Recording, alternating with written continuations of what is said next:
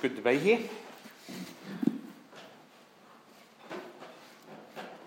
Um, I'm going to read from uh, 1 John chapter 2. Uh, I'm, I'm, sort of a bit of crossover from where Rogues preached a couple of weeks back, uh, but I, will uh, I won't try and talk about exactly the same things he did. So, so 1 John chapter 2, verse 20. But you have an anointing from the Holy One and all of you know the truth. I do not write to you because you do not know the truth, but because you do know it, and because no lie comes from the truth. Who is the liar? It is the man who denies that Jesus is the Christ. Such a man is the Antichrist. He denies the Father and the Son. No one who denies the Son has the Father. Whoever acknowledges the Son has the Father also. See that what you have heard from the beginning remains in you. If it does, you also will remain in the Son and in the Father. And this is what he promised us even eternal life. I'm writing these things to you about those who are trying to lead you astray. As for you, the anointing you receive from him remains on you, and you do not need anything to teach. Sorry, you do not need anyone to teach you. But as his anointing teaches you about all things, and as that anointing is real, not counterfeit, just as it has taught you, remain in him. Okay. Now, it's been a, uh, been a bit of a journey through 1 John, and we've been talking about uh, really, if actually, if we went back to the start, what the heart of what John says is the, the most important thing in the whole world for us is fellowship with God. That's simply it. If you want to have joy in your, in your life, it will be through fellowship with God. Any other joy will be a fading joy, short time. You are made for fellowship with God, with the Father, with the Son. And of course, that comes through the Spirit, which is what we're talking about today. So fellowship is actually greater than forgiveness. Do you know that? Forgiveness is important because it restores us to fellowship, but it's the means to restore us to what we, we were made for—a fellowship with God. Forgiveness restores us to that. And uh, sometimes I think in, in our Western thinking, we can think that it's all about peace and joy and getting peace and joy. But even those, really, they're nothing unless we have fellowship with the Father. It's about it, so, in, in one sense, and, and, of course, we never ever want to be careful, mm, it's making people have laws, but all of your effort, all of your life, all of your energy is given to fellowship with God. Because that's what's happened to us. We've been restored to it through Jesus. So, we were made to walk with God in the cool of the evening. That's what life's about. Should stop there, shouldn't I? Fellowshipping, deep sharing, loving the Lord your God with all your heart, mind, and strength. That's what that means, isn't it? Fellowshipping with God. Okay. So, what, what we've been going through in this passage is John has been describing these are the things that will choke, like I'm, that, that's a neck I'm doing here, they will choke your fellowship with God. Okay? And he's named two things. Uh, one you did a couple of weeks ago, uh, but first, the one you did last week with uh, Rob was the world. Now, that's not talking about any, that's not talking about within the church. It's talking about outside. The the world comes and the, it says, "Don't love the world and don't love anything in the world." And uh, when Jesus says that parable in Mark four, he speaks of the world as kind of like these weeds that come up and they and they they squeeze the life out of you. Okay. That's outside. Don't love the world or anything in it because it chokes your fellowship with God. That's what it does. And then he's talked about, uh, two weeks ago, you had the false teachers, which he calls, it's really harsh, isn't it? Antichrist. I mean, yeah. Those who, by, who from within the church have a false teaching about Jesus and who don't teach you the truth about who Jesus is. And and really uh, speaks, and, and, not just in this, uh, in 1 John, but also in, in the Revelation, about the. These are incredibly seductive. People actually flock to those who teach lies and distractions. And what uh, all of those say is that behind these teachers is a seductive spiritual force. Because we sometimes wonder why do people get drawn into weird teachings? And the answer is because there's a very powerful force drawing them in. Okay? It sounds like the truth, but in the end, it's not the truth they're on about, it's the set of steak knives that go with it, if you know what I mean. It's, it's like, here's Jesus. Okay, let's leave Jesus behind because there's some greater blessings in Jesus. Right? And so it's not about the new Falcon, which is obviously what we're all going to drive in heaven, but uh, it's the set of steak knives which will wear out. Okay, it's a very bad example. Okay. They leave Christ out, which is a point that John makes again and again. If you read the book as a whole and just look for this point, you'll find that three quarters of the book is about this. They leave Christ out. They move past him.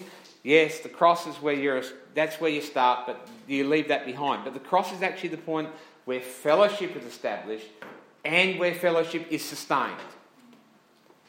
These teachers don't have the Messiah, and so what that allows is for, uh, is for people to be choked out. Their fellowship becomes choked. Okay. So, John has spoken about now what we've had over the last few weeks. He's spoken about the false teachers, he's spoken about the world, but that's not who he's writing to.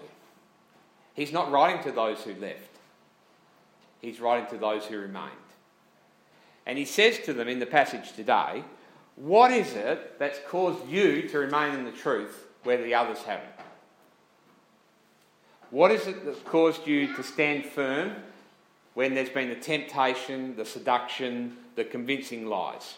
And the answer is quite simple the anointing of the Holy Spirit. The Holy Spirit, the work of the Holy Spirit, is what keeps Christians Christians. It's actually what makes Christians Christians. You can never talk too much about the Holy Spirit, okay? The Holy Spirit is everything to us. If you, if you remain in Christ, it's because of the work of the Holy Spirit. And the Holy Spirit gives discernment, in the sense that we're talking about today, about the world around us, and it gives discernment about truth and lies within the church. So he said in verse 20, But you have an anointing from the Holy One, and all of you know the truth. That's cool, isn't it? Doesn't say, and you're going to find it out later. I've got some secret knowledge to give you, and then you're going to know the truth. Because you, as you know, I know a whole lot more about God than you do, right? Not saying that. You know the truth. Why do you know the truth? Because the Holy Spirit's in you. I do not write this because you do not know the truth, but because you do know it, and because no lie comes from the truth. The Holy Spirit is often described in the Bible as the anointing people are anointed with the Holy Spirit, just like a bit like the oil was poured over the people uh, in the Old Testament. The priests, the prophets, the kings were anointed with oil, and, and it was a sign that the Holy Spirit was giving them everything they needed to carry out what they were going to do. Because Christian ministry is not simply about gifts and talents. Uh, sorry, when I say gifts, I mean skills and talents. Okay?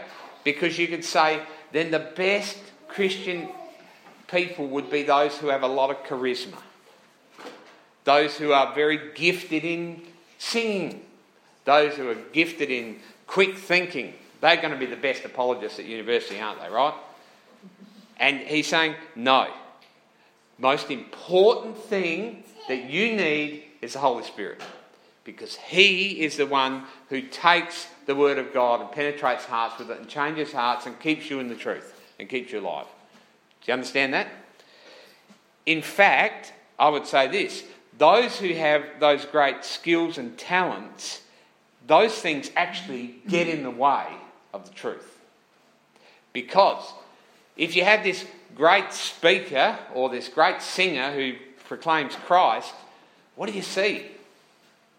You see the great speaker or the great singer. If you have the simple person, the unpresentable ones, maybe we're going to hear about tonight, that those who those who are second rate as far as the world goes, that who, who can they see? God. They, they give glory to God. It's okay for us to be normal. In fact, it's actually better. So, can you hear that? The Holy Spirit works for normal people, mm, not stars. Stars get in the way. Because it's naturally in our thinking. If only, like, I don't know, you know, just pick some famous person, if only that sports star or that person, that rock singer, Jimmy Barnes, becomes a Christian, he'd be able to witness to so many people. And it's like, you, you you've missed the point. Who does God call and how does He work? He works by the power of His Spirit through normal people in the kingdom of God at the bottom, underneath, because the kingdom of God is hidden in this world. It's not in the glorious sphere of, of everything. Okay, so the Holy Spirit gives discernment. Uh, where are we up to? And everything is about the Holy Spirit. Good. Without the Holy Spirit, all our work is pointless. That's why it's good to pray. We've been talking about prayer this morning. Because praying is saying, God, we can't do it. You'll have to do it. And you're going to have to do it for us. Can you be a Christian without the Holy Spirit? No. Of course, there are some who have an extra blessing of the Holy Spirit and are a lot better than the other. No, no, no, no. It's funny, we, we actually believe that sometimes. We do. 1 Corinthians 12:3 says, No one can say Jesus is Lord except by the Holy Spirit. So if you say Jesus is Lord, if that's what you believe in your heart, that has been by the power of the Holy Spirit. Hear that? Okay, in Romans 8 9, Paul says this You, however, are not controlled by the sinful nature, but by the Spirit. If the Spirit of God lives in you. So, how can you not be controlled by the sinful nature? By the Holy Spirit who lives in you. And if anyone does not have the Spirit of Christ, he does not belong to Christ. If you haven't got the Holy Spirit working in you, you don't belong to God. Okay? And the Holy Spirit brings you to Christ. Every Christian has the Holy Spirit. Every Christian has all of the Holy Spirit, except for pastors who have an extra measure. I'm still being funny, but it's not funny because you see, it's how we think. We naturally think that certain group of people have a bit more of the Holy Spirit, a bit more to give, a bit more power in their words. Yeah. Now, what John's pointing out here in this and a whole lot of other passages is that one of the chief ministries of the Holy Spirit in our lives is to lead us into all truth. It's not just about the, you see, because so much of the work of the Holy Spirit today is, is kind of equated with either something like the Force in Star Wars or a caffeine rush. You know, you, you know when you have too much coffee and oh, you're pumping. Oh, that's the Holy Spirit. Oh, I'm excited today. That's the Holy Spirit. It's not necessarily at all. You see, the Holy Spirit is not actually into that excitement. The Holy Spirit does this incredible thing, leads us into all truth. John 14, 26, Jesus said, But the counselor, the Holy Spirit, whom the Father will send in my name, will teach you all things and remind you of everything I've said. So the Holy Spirit will remind us of the words of Jesus. In John 16, 13, But when He, the Spirit of truth, comes, He will guide you into all truth. He will not speak on His own, He will speak only what He hears, and He will tell you what is yet to come. This is Jesus speaking. And he says, He, that's the Holy Spirit, will bring glory to me by taking what is mine and making it known to you. All that belongs to the Father is mine. That is why I said the Spirit will take from what is mine and make it known to you. You see what the Holy Spirit's doing? The Holy Spirit is bringing to us a knowledge, intimate knowledge of the Father and of the Son. And He's doing it all the time. And there is no greater gift. Why? Because when you know God, you love Him and you're in fellowship with Him. The more you know of Him, the more you love Him, and the more joyful it is to walk with Him in the cool of the evening. The Spirit reveals the truth about the Father and the Son. He tells us when the accusations of the evil one comes and says, You're not good enough, gee, you've really stuffed that up. You've really made a mess.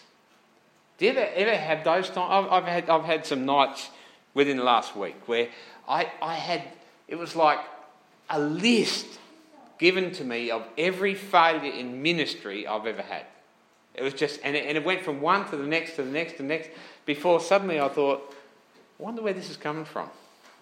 It took me about three hours to get there. Right. Wonder where this is coming from.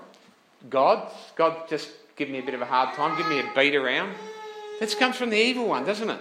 But the Holy Spirit then comes and reminds us, but in Christ, you're a new creation. And by the way, I'm powerfully working through you. Isn't that cool? Without the Holy Spirit, we can't know God. And without the Holy Spirit, we can't keeping on knowing God. And that's what life is about for us. And without the Holy Spirit, people stray into pointless thoughts and empty doctrines. Paul says they have itching ears and they want to hear what they want to hear.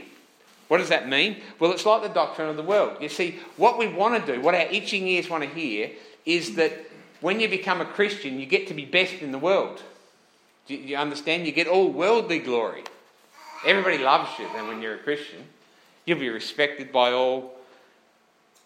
You have this incredible ability. You'll gain acceptance by the world. So, what, what they're saying is that, you see, what, what, I'd love that. Who likes to be loved by everybody? Don't we hang out for it? I want everybody to love me. My itching ears. So, if you combine that with a Christian doctrine and say, this is what God wants, by the way, He wants you to be loved by everybody. Gee, I want to go to that church. Um, I want the acceptance of the world. But what our ears want to hear is a kind of a yeah, oh yeah, it's, it is about Jesus, but you're going to get all of this, and that's where the, the false teaching is kind of always framed in loving the world in a Christian sort of way, worldly glory, without the necessity of Christ. Jesus is our help rather than Jesus is our Saviour. And Jesus holds everything together for us all the time. Okay, but understand this. He is saying here, you will not give in to this teaching. Why? Because you have the Holy Spirit. You have the Spirit of truth, and He will bring you into all truth, and He will reveal it in you, and you will not fade away. And the Holy Spirit teaches us all things. Now, we need to talk about what that is. But in verse 27, he said, As for you, the anointing you received from him remains in you, and you do not need anyone else to teach you. Now, does that mean that we don't need anyone else to teach us? That's the end of the sermon. Because sermons aren't necessary anymore, are they? Are they? Bible studies? Unnecessary. Yeah? Now, is this what he's saying? Now, we'll talk about this for a while because, um, you see, there, there's a whole lot of, it, it is a shocking thing. When you become a Christian, one of the most shocking things is the diversity of the church, isn't it? Like, okay, there's got to be one view on baptism in the church, surely. one view on predestination. Yeah? Uh, uh, if you, what, you, what you soon learn as you become a Christian is that most people have a view of certain things being essential and non essential. But some people will bring some fairly, like what day you come to church, Saturday or Sunday or Friday or any other day, but it can only really be Saturday or Sunday or whatever. They'll say that is an essential. That you, you can't give up on that. Or that's not an essential. Who cares? We do it Friday night, whatever. You, you understand? Essentials, and non essentials. I'll come back to that in a minute, okay. But what does it mean to say we don't need anyone to teach us? Firstly, I want to, I want to lay out four problems with the false teachers. The first, John warns his readers, they believe they get a direct revelation from God about who God is. They're getting it all the time. And this has been a thing in every age. Every age, every, every, every just about every church has people in it who have a kind of a mystical understanding. No one teaches us, we, we just receive from the Holy Spirit. And so you have churches like the Quakers, I think, who would sit in a circle quietly and just wait for God to speak. Just, we're not, no one teaches, God just speaks to us directly. Personally. No need for messages. We don't need human teaching. And, and as I say, that arises in every age. That the Holy Spirit then naturally becomes the most important member of the Trinity in, in, in the present. But John said again and again those who think like this will leave behind the truth of Jesus. Because no one is, sits in a circle and then suddenly goes, hey, Jesus came in the flesh, which you need to be a Christian. Or Jesus is the Son of God. Let's talk about that for a while. What they actually do is they sit in circles and they think about themselves in a spiritual sort of way. What does God want me to do? What is he, what's He going to give me? It, it just becomes a very selfish Christianity. It's just, it's just natural. It's actually kind of quasi Buddhism, really, isn't it? Anyway, okay. But personal revelation becomes everything, and it never, it, Jesus always gets cast aside. That's what John says. The second thing about this, this uh, false teaching is that we judge the truth by how, how we feel about that truth. And that makes predestination a lot easier. Because I know what the Bible says, but I don't like that, so we won't have that, and that's good.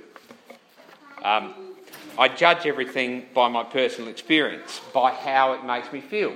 Only problem is, John tells us that the devil gives us feelings and experiences which feel really, really good. He's actually really good at counterfeit, counterfeit excitement. Right. Thirdly, these people, they always do this thing where they say, there's the Bible, but there's the Holy Spirit. Okay? God is greater than the Bible. Yeah? But if, if that's the case, then our understanding of God comes from ourselves, doesn't it? It must. Well, it's not coming from the Bible. God is greater than the Bible, then it's the God that comes from our minds. And then who is God? Well, he's who we want him to be. That's idolatry. The fourth thing the false teachers do is they claim infallibility. Have you ever had someone say, God said this? Right, and that's kind of like in AFL, you know that thing where you thump someone in the chest and it's called a don't argue? It's like, you can't argue with me. It's a can't argue. God said this, okay? So if you disagree with me, you're disagreeing with God. Yep, and I'm infallible. Which is really hard when Dan's infallible too, and he said thinks something different. But obviously he's wrong.